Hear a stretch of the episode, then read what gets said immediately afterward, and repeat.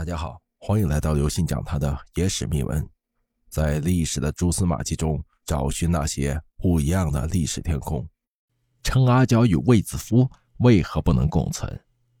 自古以来，除了我们可以看到的宫廷上面的权谋之外，其实还有一个地方更加的惨烈，那就是后宫。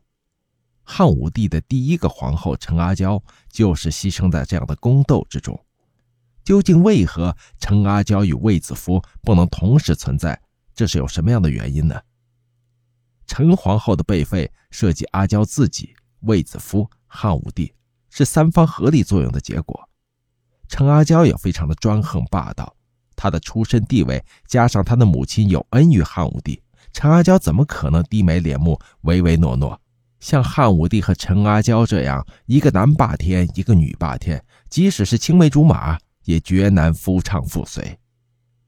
陈阿娇被废，长公主非常不满，当着汉武帝的姐姐平阳公主的面说：“皇上如果没有我相助，就不可能立为太子。现在抛弃我女儿，太忘恩负义了。”平阳公主解释道：“阿娇因为无子才被废的呀。”骄横的长公主就无话可说了，黯然伤神。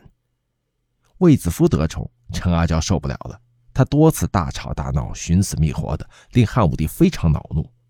出于嫉妒、怨恨、焦虑、无奈，陈阿娇私招巫师楚服，以巫蛊诅咒卫子夫等得宠的嫔妃。事情败露之后，汉武帝派库吏张汤严查此案，前后牵连三百多人。最后，楚服枭首示众，陈阿娇被废长门宫。卫子夫出身卑微，他的母亲卫媪只是平阳侯家的奴婢。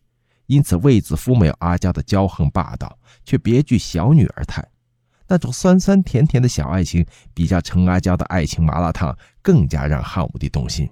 于是，汉武帝再度临幸卫子夫。卫子夫人也争气啊，不久就有了身孕。卫子夫怀孕之后啊，一天比一天更被汉武帝尊崇。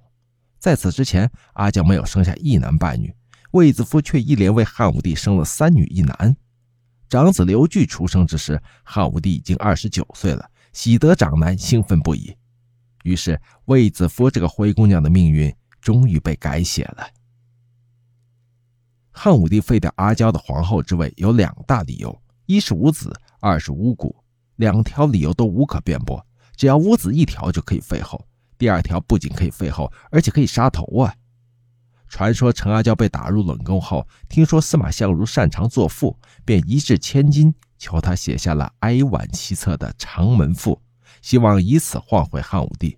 但终究嘛，是于事无补的了。各位听众朋友，本次节目呢就跟大家分享到这里。如果您喜欢我们的节目，请您给予我们节目十分好评，并点赞关注，同时转发给您的亲朋好友，邀请他们一起来收听我们不一样的历史天空。